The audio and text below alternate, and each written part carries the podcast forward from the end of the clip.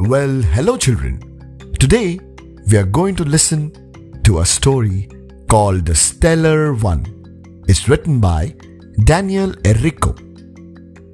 When the universe was young, the sky was filled with planets and stars and stardust and many, many rocks. One of these rocks was a bit more special than the rest. She was unlike any that came before her. She was a kind and happy rock who always floated near a big blue planet.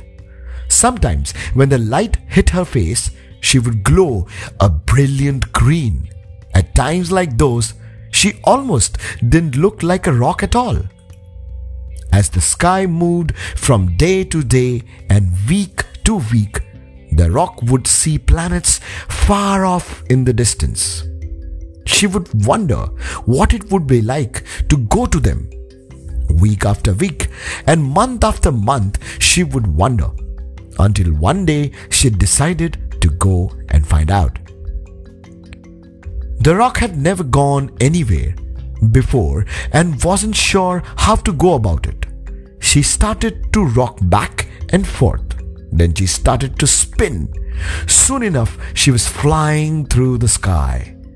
As she felt and she started feeling, she left clouds swirled up on the big blue planet, and it was sad to see her go. And when planets cry, there is a rainstorm. At first, the rock was not good at moving. She would spin too far to the right or too far to the left. Slowly, she learned how to travel whichever direction she liked, and she enjoyed exploring space. She saw a planet filled with water, with not a speck of land, then found a planet all dried up with beaches made of sand. She swore she met a planet who looked suspiciously like her, and then she saw a planet that was, well, she wasn't sure. One planet she discovered had grown forests made of green. Another was very shy, not fond of being seen. She flew right by a planet that was frozen icy cold, and then she saw a planet that was made of jewels and gold. She had started to notice that each planet seemed brighter than the last. They were all so different and all so pretty. It became hard for her to decide where to go next. If each planet she visited was more beautiful than the one before it, then how could she decide which way to go next?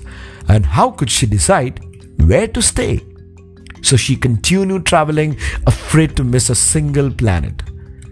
Eventually, she came upon the big blue planet that she had once circled, but she found that it was not the same.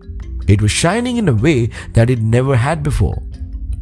It was more blue than it had ever been, as certainly more beautiful.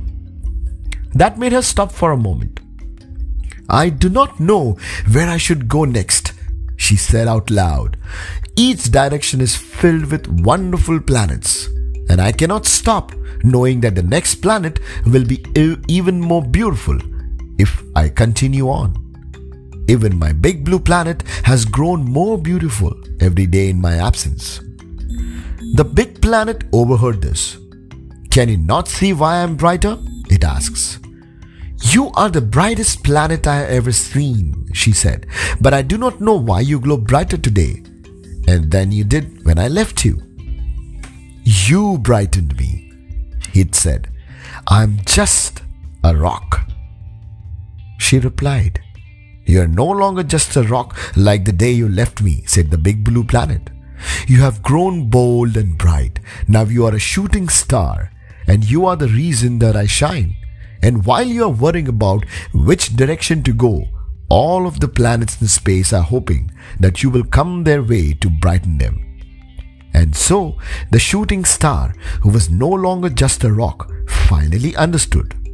It did not matter where she went the light was her own. So the rock sat there for a moment by the bright blue planet and wondered should I keep traveling or should I fly around the big blue planet and grow brighter with it each day? she thought until she knew exactly what to do. So, with this, we come to an end of today's story. Good night, kids.